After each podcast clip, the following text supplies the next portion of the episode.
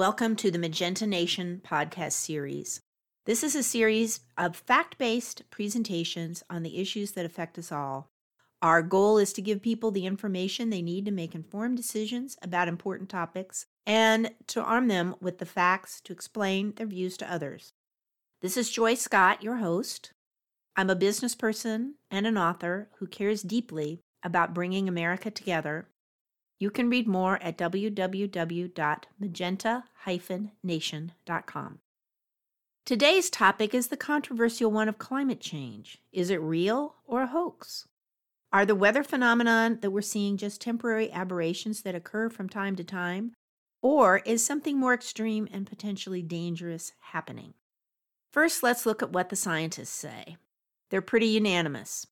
97% of publishing climate scientists agreed that climate warming trends of the past 100 years are extremely likely due to human activity, according to NASA's Global Climate Change Project.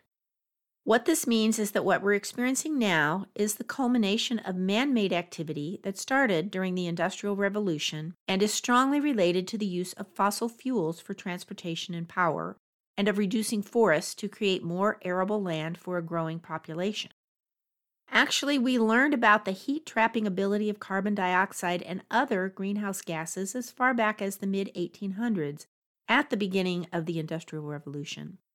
And since then, a growing body of data collected in the field and by satellites has revealed the big picture of its effect on the Earth. Ice cores from the poles and ancient tree rings and layers of sedimentary rock reveal that our current warming is happening at about 10 times the speed of the average rate of ice age recovery warming. Carbon dioxide from man made activity is speeding up the natural cycles of warming that usually occur over millennia. If the scientists are right, what does that mean for our future? Well, for one thing, rising sea levels are threatening the viability of communities in coastal states across the country. Florida is by far the state at most risk, with 22 of the 25 most threatened cities located there. And climate change is creating many more problems for humans beyond rising oceans. Changing temperatures are threatening wildlife around the world, unbalancing ecosystems, and endangering species. Furthermore, the impact of climate change can already be seen in geopolitics. Unrest has appeared in various areas of the globe where resources, such as fresh water, are running scarce as populations increase and droughts become more common and weather patterns shift. The U.S. military has even acknowledged that climate change is one of the significant threats facing it in coming years. On the other hand, some claim that what we're seeing isn't global warming, but typical weather patterns. These climate change deniers come from various backgrounds, but they include among their ranks Elected officials in the U.S. Health and Senate and private organizations like the Heartland Institute, the Committee for a Constructive Tomorrow, and Americans for Prosperity. These individuals and organizations have received funding from fossil fuel companies like Exxon and investors like the Koch brothers so that they can provide talking points designed to confuse and muddle the issues surrounding climate change, cast doubt around the subject. It's clear that many interests, especially corporations, have a vested interest in maintaining the status quo. Companies depending on finding and using fossil fuels, on farming with megafarm techniques and methods that may not be sustainable, industries that create carbon and other types of pollutions, firms that want to continue sacrificing forests for development. All these interests would fight the reality of climate change for their economic interests. They are wealthy and powerful, and they provide hundreds of millions of dollars in funding to think tanks and other groups who are willing to create research that appears to contradict climate change data. Climate change, as have many issues, has become politicized. It's less a matter of facts as it is an ideological position aligned with maintaining the economic status quo. Yet, ironically, those states which are most likely to suffer from climate change are also home to voters who don't believe it's happening.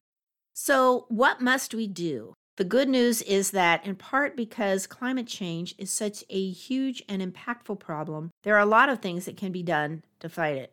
Research and scientists have identified 100 ways we can work to reduce the speed and impact of climate change. According to their research, the top five most effective and timely options are reducing the amount of freon, a chemical that creates a greenhouse effect by reducing the use of coolant in refrigeration and air conditioning systems. adopting onshore wind power, reducing food waste, changing our diets to emphasize plants and reduce meat consumption, protecting and restoring tropical forests to help them perform their role in the natural process of climate regulation.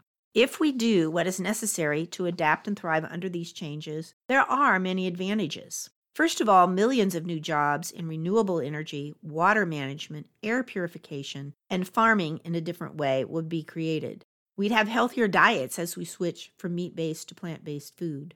We'd have a more beautiful earth as we reforest, less suffering from starvation and poverty as we cooperate to resolve global shortages, and a stronger sense of a global community and mission.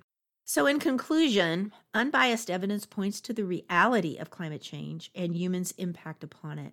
We'll all be affected. Opposition to facing up to this reality is led and fueled by those who have an economic interest in continuing practices that contribute to a climate catastrophe. We must accept reality and engage in a concerned national and global effort to restore the Earth to balance so that it remains habitable. The shift will require major changes in thinking and how we live. However, the future can be secured if we work together. Thank you for listening to this podcast. And again, for more information, visit www.magenta-nation.com.